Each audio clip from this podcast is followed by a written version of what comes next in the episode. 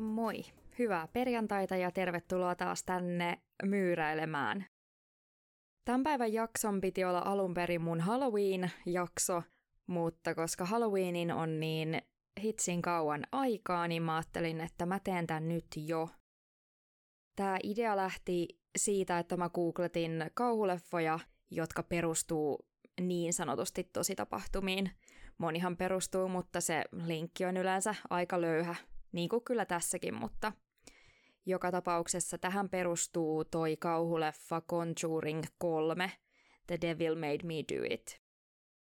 Tämän tarinan keskiössä on siis Arne Cheyenne Johnson, ja tämä tapaus oli ensimmäinen yhdysvaltalainen oikeustapaus, jossa puolustuksen strategiana oli vedota siihen, että tämä henkilö ei ollut rikosoikeudellisessa vastuussa tekemästään henkirikoksesta, sillä hän oli tällaisen paholaisen riivaama. Tähän tapaukseen liittyy kaikkia paranormaaleja elementtejä, minkä takia on ehdottoman tärkeää, että kaikki tässä jaksossa esitetty otetaan täysin totena ja uskotte ihan kaiken, että näin on tapahtunut, niin saatte tästä sellaisen hyvän kauhutarinatuokion tähän perjantaihin. Mutta mennään kuitenkin jaksoon, eli tämän jakson keskiössä on Arne Cheyenne Johnson. 1980-luvun taitteessa Arne Cheyenne Johnson oli nuori aikuinen. Hän oli syntynyt vuonna 1962. Arnen lähipiiriin kuului kolme pikkusiskoa sekä yksinhuoltaja äiti nimeltä Mary. Arnen isä ei ollut ilmeisesti millään tavalla pojan elämässä mukana, sillä hän oli häipynyt kokonaan Arnen ollessa alle vuoden ikäinen. Arnen perhe ja Arne itse olivat hyvin hartaita uskovaisia ja äiti Mary oli myös alun perin aikonut nunnaksi, mutta hän oli muuttanut lopulta suunnitelmiaan todeten, että haluaisi sittenkin perheen. Maryn mukaan Arne oli aina ollut todella kunnollinen ja kiltti. Hän lauloi sunnuntaisin kirkon kuorossa ja piti aina huolta perheestään kaikin tavoin. Arne päätyykin lopulta lopettamaan myös lukio-opintonsa kesken, ilmeisesti yksinomaan siksi, että voisi tukea taloudellisesti äitiään. Arne teki erilaisia hanttihommia, mutta viralliselta ammatiltaan hän oli tällainen puunhoitaja, eli henkilö, joka vastaa esimerkiksi puiden kaadoista kaupunkialueilla. 1980-luvulla hän työskenteli Right Tree Service nimisessä yrityksessä ja asusteli kotona sisarustensa, äitinsä sekä kihlattunsa kanssa. Joukko asui Bridgeportin kaupungissa Connecticutissa noin 50 kilometrin päässä New Yorkista. Arnelle hänen elämänsä kaikista läheisin henkilö olikin hänen kanssaan jo pitkään asunut tyttöystävä ja sittemmin kihlattu Debbie Glatzel – Debbie oli Arnea noin 7-8 vuotta vanhempi. Jakson tapahtumien aikaan Debbie oli suunnilleen 27 ja Arne 19. Debbie oli nuoresta iästään huolimatta ehtinyt olla jo kertaalleen naimisissa ja hänellä oli tuosta avioliitosta myös noin kahdeksanvuotias poika.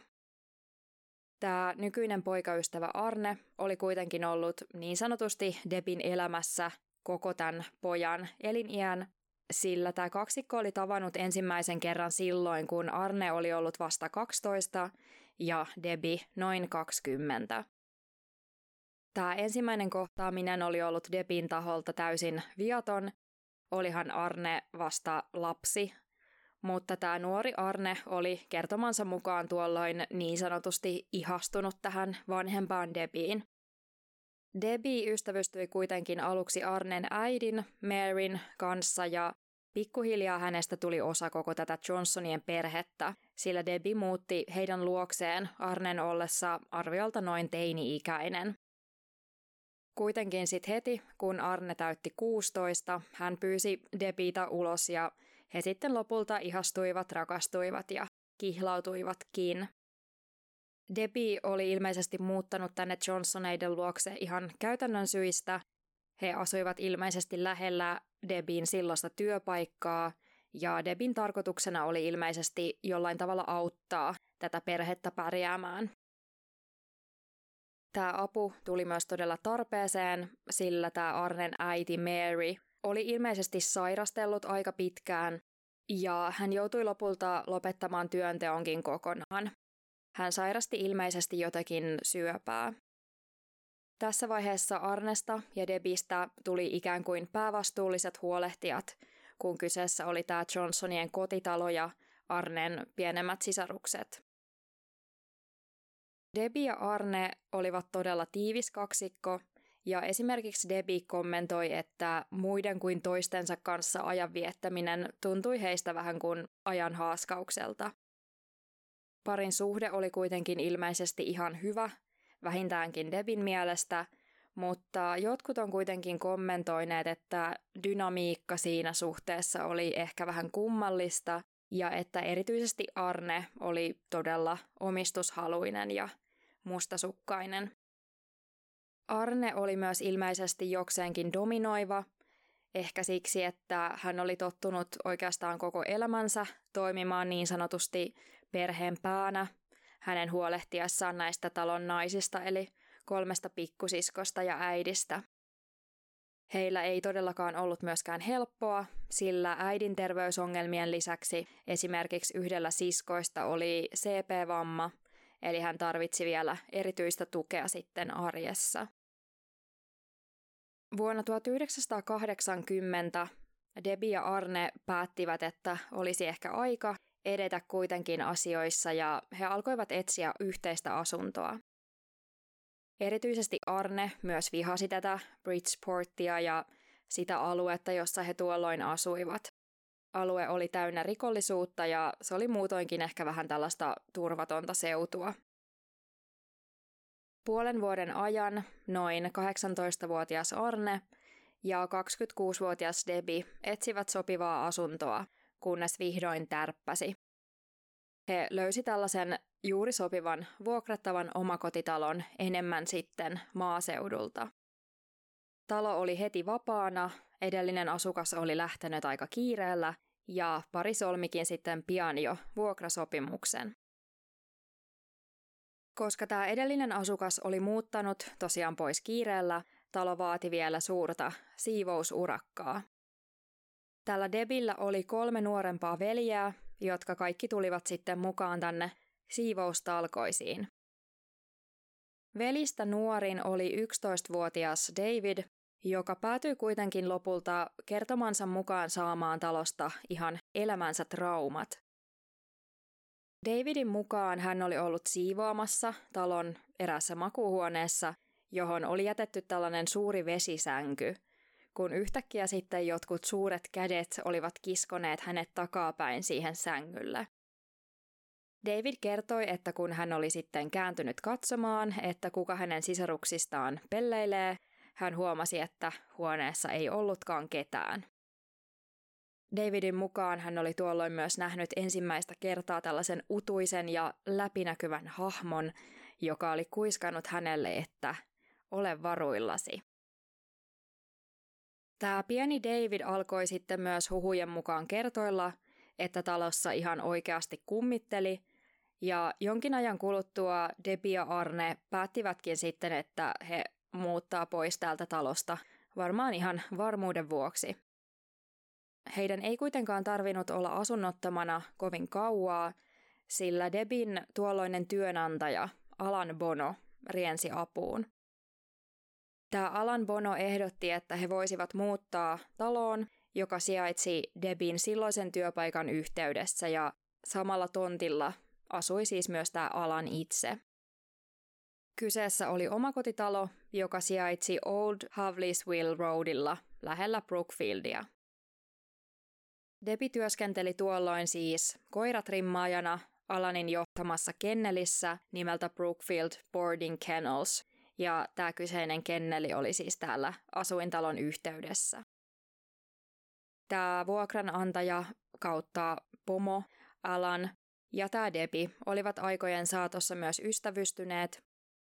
Tämä Alan oli noin 40 oleva mies, joka tuli ikäerosta huolimatta tosi hyvin toimeen niin Debin kuin Arnenkin kanssa. Arnen ja tämän Debin näkökulmasta Alan oli tällainen aika jännittävä tyyppi, joka oli kokenut kaikenlaisia seikkailuja ja tämä viehätti näitä ehkä enemmän pikkukaupungin kasvatteja. Ennen tänne Connecticutiin muuttoa Alan oli asunut suurimmaksi osaksi auringossa. Hän oli asunut muun muassa Floridassa ja tätä ennen Australiassa, jossa hän oli pyörittänyt jotakin suurehkoa plantaasia. Tämän koirakennelin johtajaksi Alan oli päätynyt lopulta siskonsa kautta. Sisko omisti tämän kyseisen kennelin, mutta hän oli lopulta sitten vetäytynyt sen toiminnasta ja pyytänyt Alania ottamaan toiminnasta vastuun. Mitään kenneliä Alan ei tosin osannut pyörittää, minkä vuoksi hän oli pyytänyt sitten Debin apuun. Debin tehtävänä oli varmistaa ihan käytännössä, että kaikki koirat oli aina ruokittu ja pesty, minkä lisäksi hän tosiaan vastasi tästä trimmaamisesta. Tämän Alanin tehtäväksi jäi lopulta ehkä enimmäkseen se, että hän istuskeli siellä kennelissä ja ryyppäsi vähän pitkin päivää, mutta se ei sinänsä oikein tuntunut haittaavan ketään. Debi ja Alan tulivat edelleen hyvin toimeen ja tämä Debi sai kennelissä myös varmasti huomattavasti enemmän vastuuta kuin hänelle olisi ehkä muutoin kuulunut. Tämä rauhallinen yhteiselo tulisi kuitenkin päättymään aika suhteellisen pian. Helmikuun 16. päivänä vuonna 1981 Arne ilmoitti töihinsä olevansa sairaana, mutta minkään sairastelun sijaan hän päättikin jäädä viettämään vapaata Debin kanssa tänne kennelille. Debi trimmasi koiria ja paikalla oli myös ilmeisesti kummankin, niin Debin ja Arnen jotain pienempiä sukulaisia. Koko päivän paikalla oli myös tämä vuokraisäntä ja kennelin johtaja Alan Bono, Töiden sijaan hän tosin ilmeisesti tuonakin päivänä istui vähän tyhjän panttina. Kun tuli lounasaika, tämä Alan halusi tarjota Debille ja Arnelle lounaan paikallisessa baarissa nimeltä Mug and Munch. Kyseessä on siis todellakin enemmän pubi, jossa päätuotteena on alkoholi. Ainakin Alan tilasi punaviinipullon, josta myös Arne ja Debi joivat, mutta päävastuussa juomisesta oli ilmeisesti tämä Alan. Viiniä myös kului ainakin sen verran, että koko kolmikko oli ainakin jokseenkin humalassa. Alan kuitenkin varmaan eniten. Alan joi muutoinkin tosiaan aika paljon, niin ihan määrällisesti kuin myös tosi usein. Tällainen juominen lounasaikaan ei siis ollut sinänsä mitenkään tavatonta, Alan kertoi aina lopettavansa alkoholin käyttämisen kokonaan seuraavana lauantaina, kunnes sitten tuli taas seuraava lauantai ja se taas aina vähän siirtyi. Tämän viinittelyn ja syömisen jälkeen tämä kolmikko palasi kennelille ja iltapäivä jatkui ilmeisen tavallisesti. Päivän edetessä Arnen ja Alanin välille alkoi kuitenkin kehittyä pientä jännitettä – Syy on vähän hämärän peitossa, mutta kummankin juoma alkoholi ei varmasti ainakaan auttanut asiaa. Jossakin vaiheessa päivää Arne oli mennyt kahden Alanin kanssa Alanin asuntoon. Hän siis tosiaan asui täällä kiinteistöllä itsekin, ja täällä tunnelma oli sitten tullut entistä jäätävämmäksi. Arnen itsensä kertoman mukaan hän oli mennyt asuntoon korjaamaan Alanin jotakin rikkinäisiä stereoita, kun nämä stereot oli sitten yhtäkkiä rämähtäneet päälle ihan täysillä ja Alan oli jotenkin pelästynyt tätä ja alkanut raivota. Hieman myöhemmin myös Debi saapui tänne asuntoon ja hän kertoi aistineensa heti ihan todella kireän tunnelman. Paikalla oli myös jotakin näitä nuorempia sukulaistyttöjä, ja Debin itsensä kertoman mukaan Alan olisi sitten jossakin vaiheessa tarttunut Debin yhdeksänvuotiaaseen serkkuun suostumatta päästämään irti. Joka tapauksessa tunnelma vaikutti kuitenkin ihan suht normaalilta, humalaiselta alkuillalta, siis heidän näkökulmastaan, kunnes aivan yhtäkkiä tämä 19-vuotias Arne oli Debin kertoman mukaan mennyt kuin johonkin transsiin. Debi kykeni vain katsomaan järkyttyneenä vierestä, kun Arne kaivoi taskustaan noin 12-senttisellä terällä varustetun pienen kääntöveitsen, astui Alania kohti ja alkoi iskeä. Debin mukaan Arne oli ihan kuin joku zombi ja ilmeetön kuin kivi. Kaikki tapahtui kuulemma ihan yhtäkkiä, ja Arne oli itse asiassa hieman aiemmin jo poistunut täältä paikaltakin, mutta palannut sitten takaisin tänne Alanin asuntoon ja aloittanut tämän silmittömän puukotuksen. Paikalla ollut sukulainen kertoi, että Arne oli myös karjunut samalla kuin joku eläin. Tämän kääntöveitsen iskut kohdistuivat Alania pääosin rintaan, ja koko puukotus loppui sitten yhtä nopeasti kuin oli alkanutkin. Tapahtuneen jälkeen Arne tiputti tämän kääntöveitsen lattialle ja vain käveli ulos ja meni läheiseen metsään, jossa hän Debin kertoman mukaan vain seisoi lasittuneen silmin tuijottaen käytännössä ei minnekään. Alanille saatiin hälytettyä apua, mutta valitettavasti mitään ei ollut enää tehtävissä. 41-vuotias Alan Bono menehtyi vammoihinsa muutaman tunnin kuluttua. Vaikka veitsen terä oli ollut suhteellisen pieni, nämä iskut oli osuneet muun muassa ihan suoraan sydämeen. Samoihin aikoihin Arne otettiin kiinni muutaman kilometrin päästä rikospaikalta ja hänet pidätettiin suoriltaan.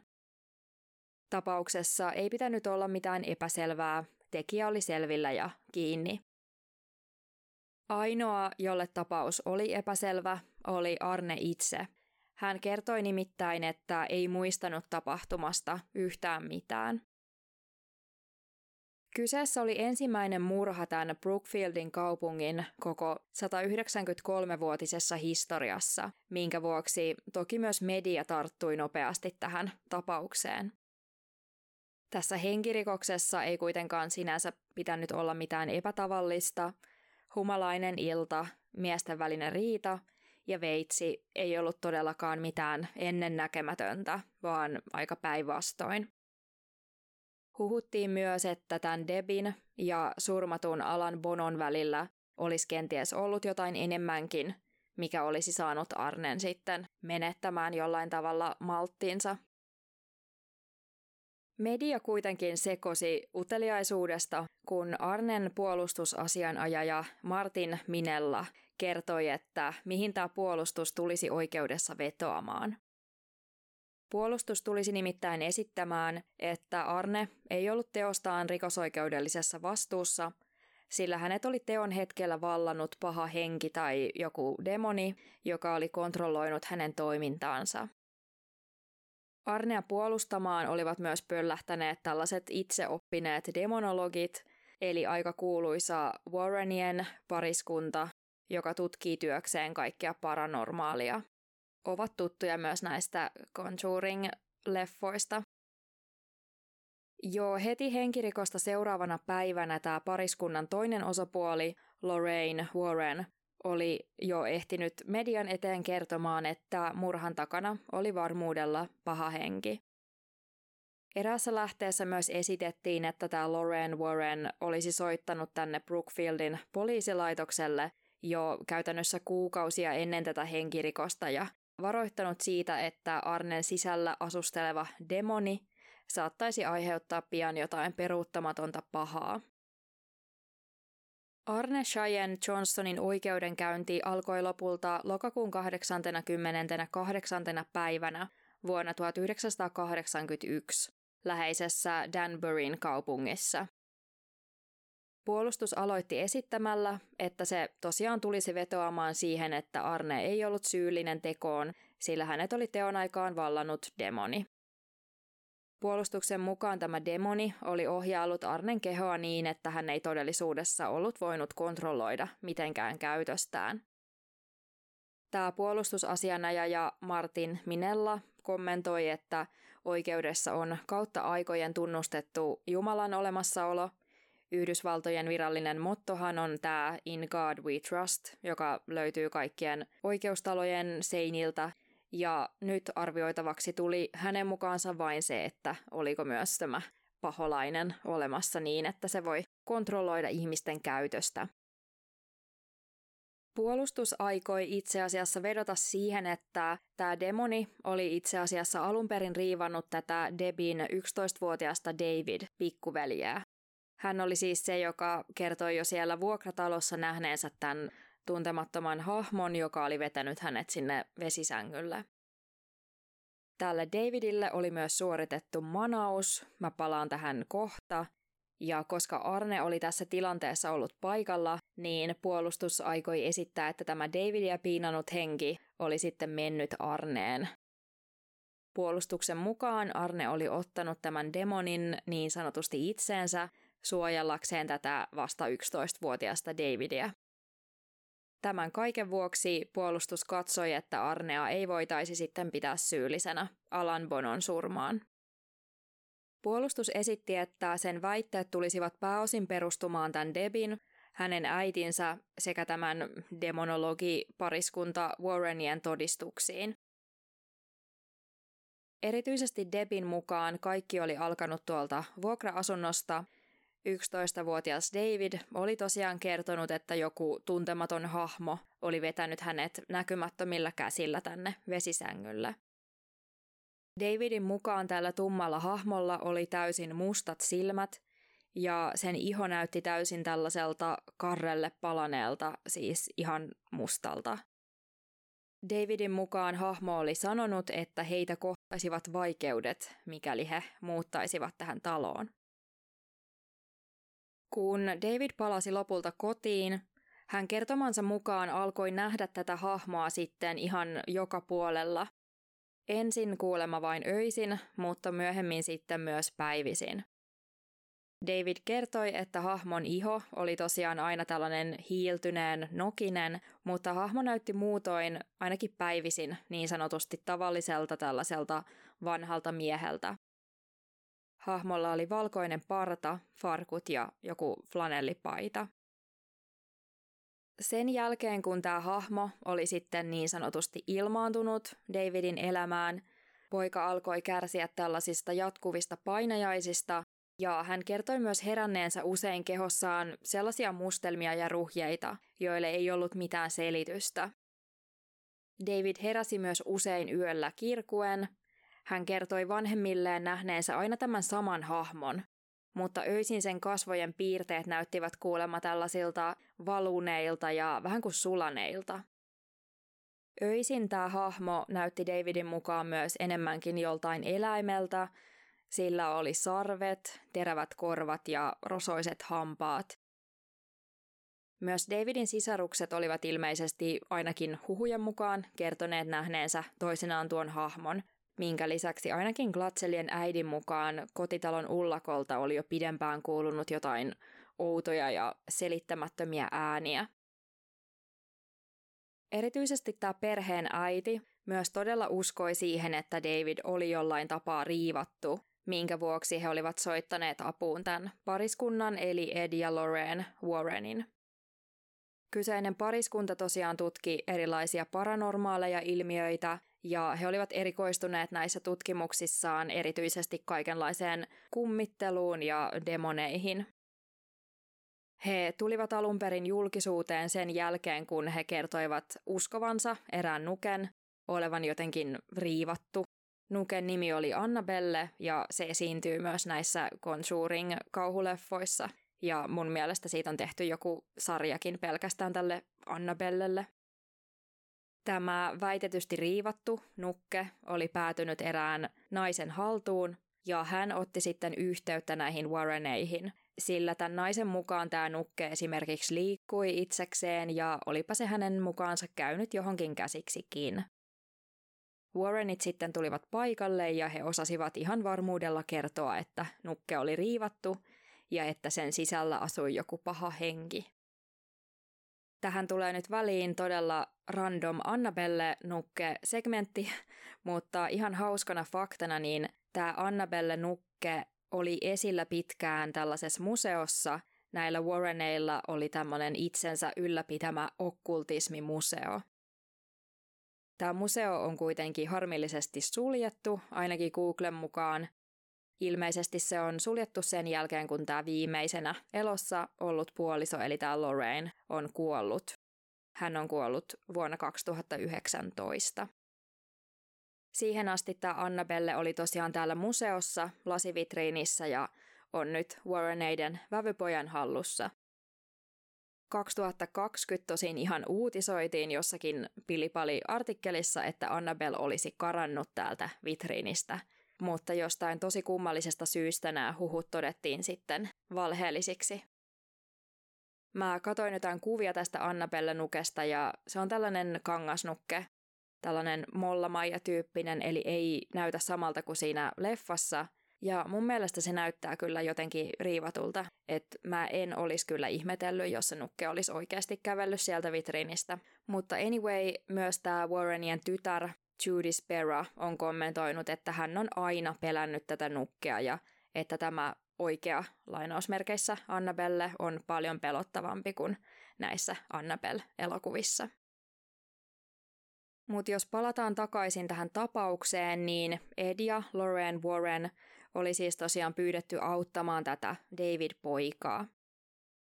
Tämä pariskunta oli käynyt perheen kotitalossa ja tämä Ed oli kertonut kuulleensa erityisesti talon kellarista jotain kova äänistä pauketta ja jonkinlaista murinaa. Klassikko, mutta Edin mukaan myös talossa ollut keinutuoli oli aina välillä alkanut keinua itsekseen, minkä lisäksi David-pojan joku lelu-dinosaurus oli liikkunut talossa ihan itsekseen. Edelleen Ed kertoi, että hän oli kuullut tällaisen matalan äänen sanovan hänelle, että ole varoillasi, te kaikki kuolette. Vaimo Lorraine puolestaan kertoi, että hän oli nähnyt David-pojan ympärillä leijumassa jotakin mustaa tällaista sumua tai usvaa.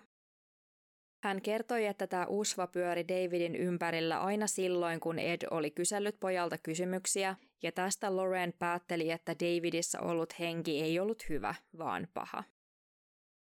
Lorraine myös kertoi, että kun hän oli nähnyt tätä usvaa, niin David-poika oli hetken päästä alkanut kertoilla, kuinka joku kuristi häntä, vaikka paikalla tosiaan ei ollut ketään ulkopuolisia. Lorraine myös kertoi, että hän oli nähnyt jotkut niin sanotusti näkymättömät kädet Davidin kaulan ympärillä kuristamassa häntä ja tämän jälkeen hänen kaulassaan olisi sitten ollut ihan selkeät punaiset jäljet. Näiden Warreneiden mukaan David olisi myös puhunut jollakin kielillä ja esimerkiksi toistellut jotain raamatun kohtia.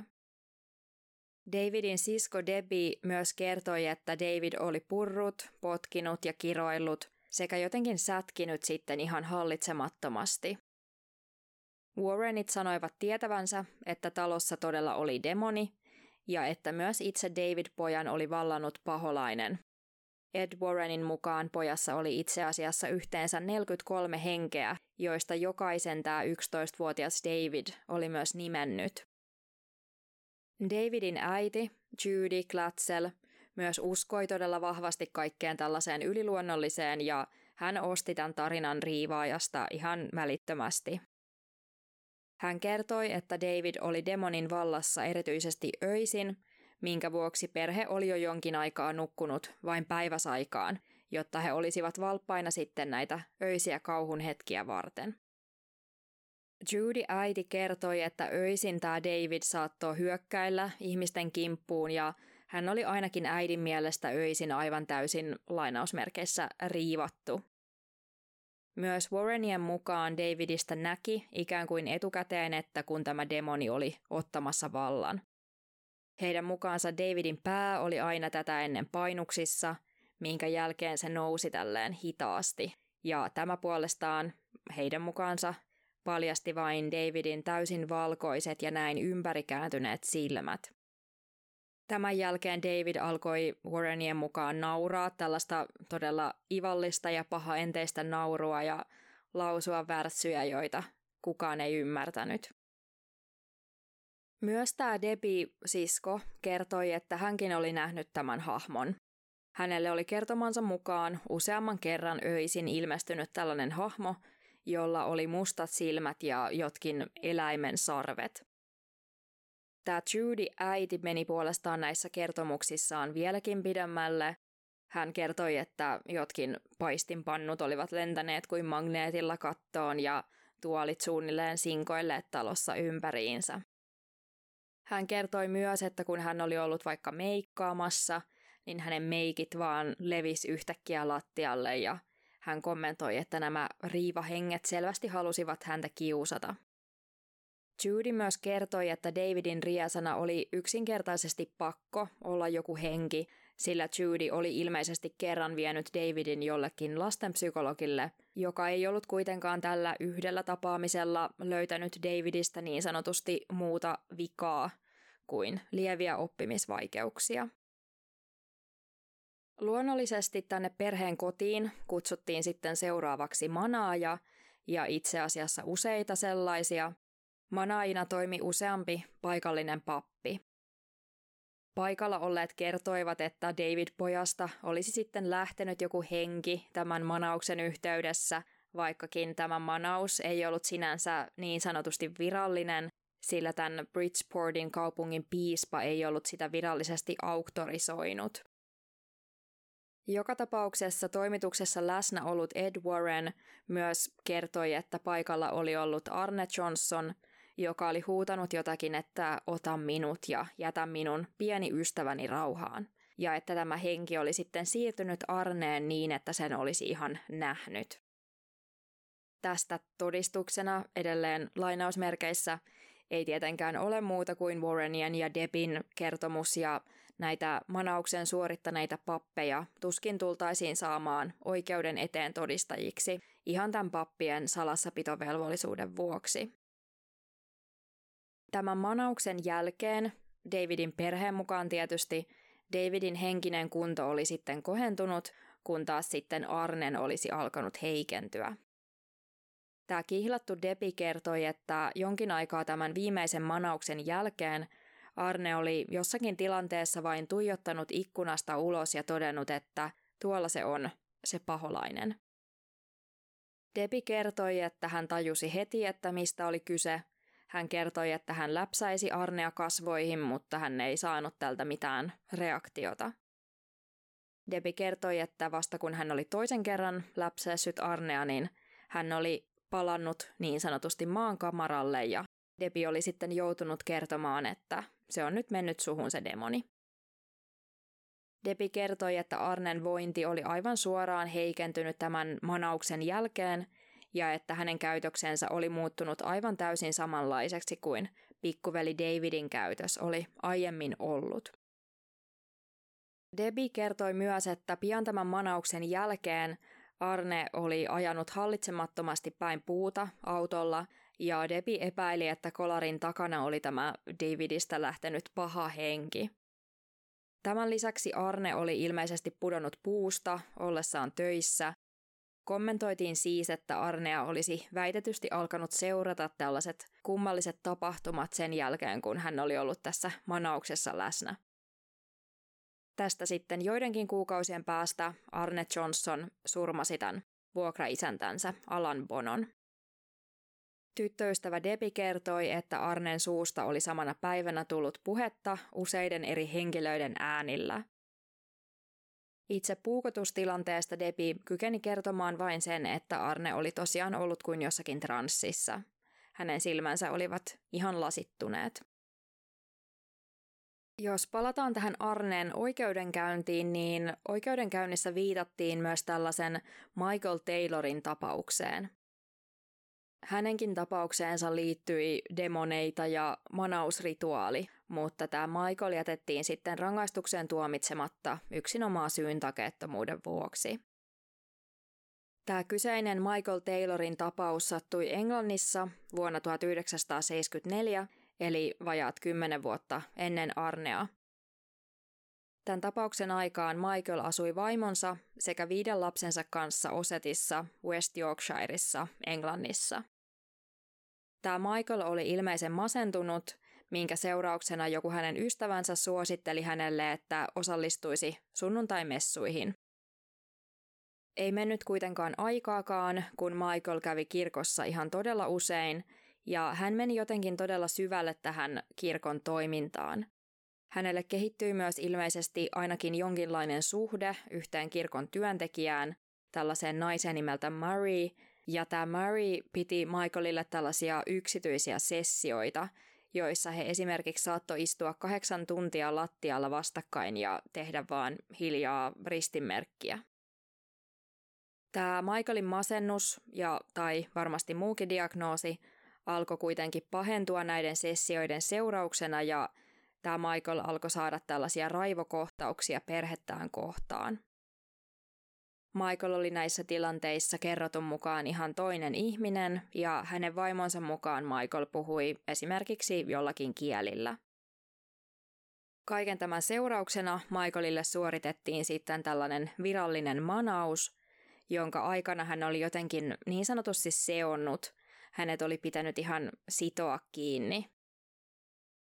Ja vaikka Michael sitten valeltiin läpikotaisin tällaisella pyhällä vedellä, manausta suorittavien pappien mukaan muutama demoni jäi vielä häätämättä.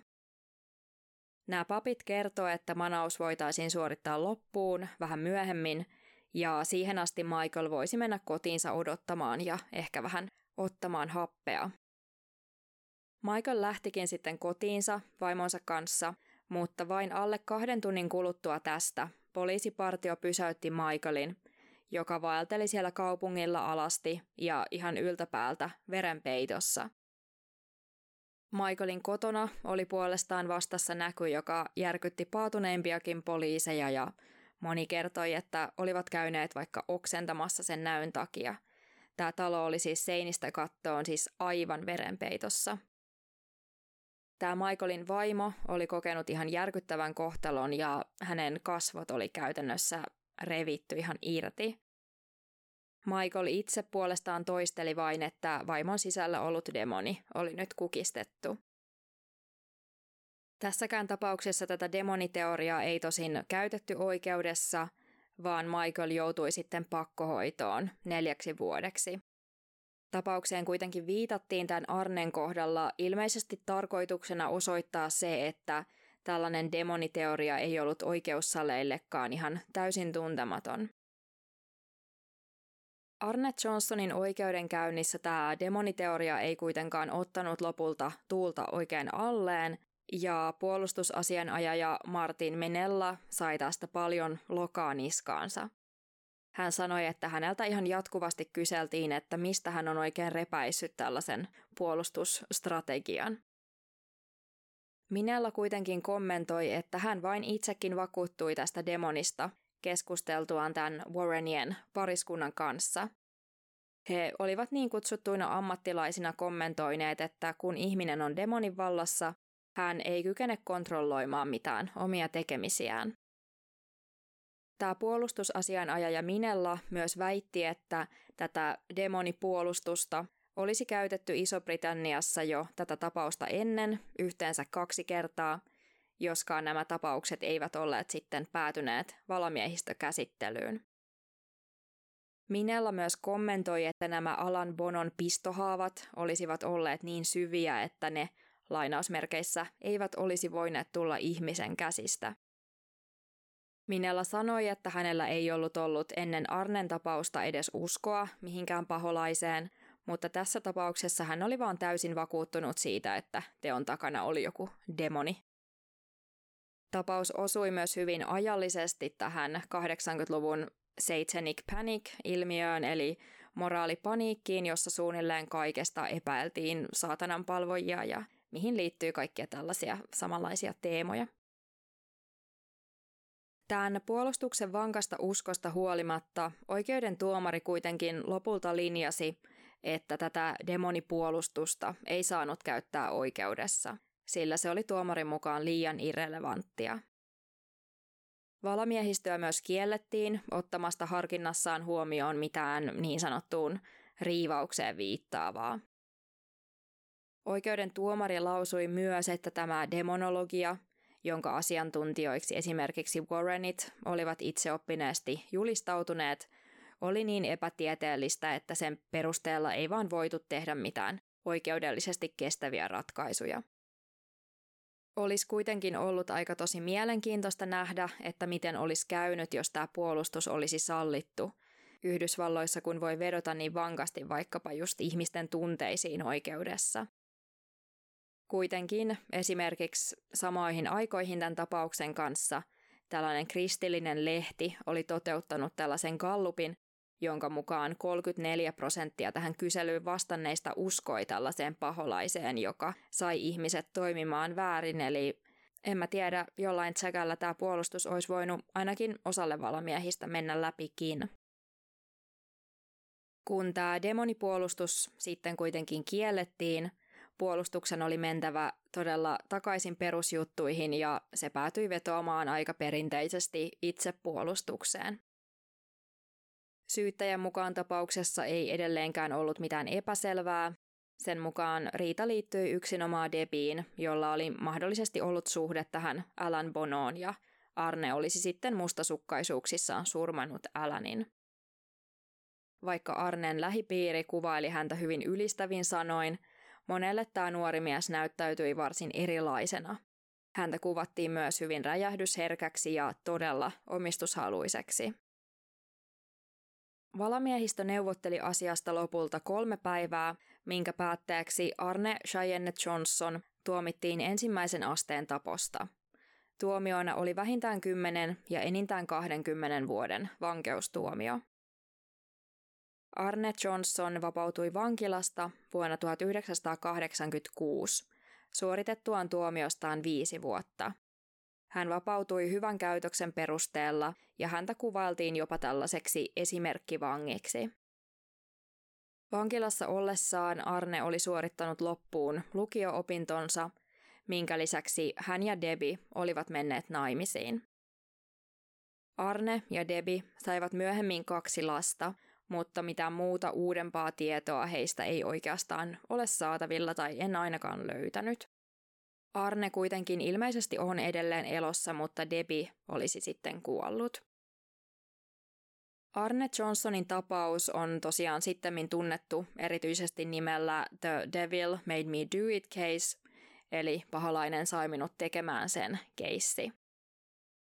Warrenit, eli tämä demonologi pariskunta, kirjoituttivat tästä tapauksesta myös kirjan nimeltä The Devil in Connecticut, ja he olivat kertoneet jakavansa kirjan tuotot näiden Glatzelien kanssa, eli Debin ja Davidin perheen kanssa.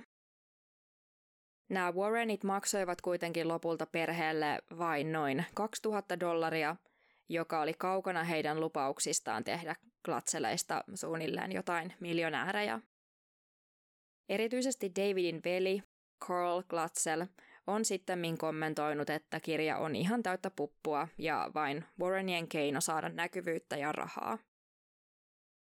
Warrenit olivat myös jo heti käytännössä oikeudenkäynnin alkaessa alkaneet promoomaan, että tarinasta tulee kirja ja leffa ja luentoja, eli rahastushan tässä todella haisee.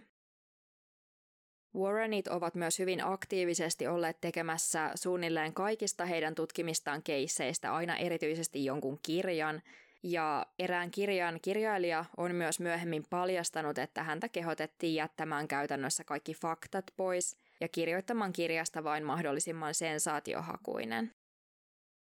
Warrenit ovat myös tosiaan täysin itseoppineita. Ed oli käynyt ilmeisesti jonkun taidekoulun ja he ovat sitten vaan alkaneet tälle uralle niin, että he ovat vähän puoliväkisin alkaneet menemään ihmisten koteihin ja alkaneet julistaa, että siellä asuu jotain henkiä. Tätä kautta he ovat saaneet sitten asiakkaita ja myöhemmin paljon julkisuutta, ja Lorraine Warren on toiminut myös neuvonantajana näissä Conjuring-kauhuleffoissa, jotka olivat siis ihan supersuuria kassamagneetteja ja takoivat paljon rahaa. Vuonna 2007 Carl ja tämä David Glatzel haastoivat nämä Warrenit sekä kirjan julkaisseen Gerald Britlen oikeuteen heidän aiheuttamistaan taloudellisista vahingoista. Kanteessa Warreneita ja tätä Britleä syytettiin yksityisyyden ja kunnianloukkauksesta sekä tahallisesta henkisen kärsimyksen aiheuttamisesta. Carl kommentoi, että koko Warrenien osallisuus tässä tapauksessa oli vain heidän keinonsa saada julkisuutta ja että he olivat systemaattisesti vain käyttäneet hyväkseen perheen ahdinkoa. Carl kertoi, että kirjan johdosta hän joutui muun muassa lopettamaan koulun kesken ja että hän menetti esimerkiksi paljon ystäviä. Tämä julkaisija, Gerald Britle, vastasi väitteisiin toteamalla, että kirja oli ihan täyttä totta ja että tätä todistivat yli sata tuntia klatseleiden haastatteluja sekä useiden pappien todistukset. Tästä kanteen lopputuloksesta en löytänyt mitään tietoja, mutta varmasti joku sopuratkaisu tässä on saavutettu. Joka tapauksessa Arne ja Debi sekä Debin äiti ilmeisesti ihan loppuun asti pitivät kiinni siitä, että Arnen todella oli vallannut joku demoni, vaikka oikeus ei tätä sitten ottanutkaan vakavasti.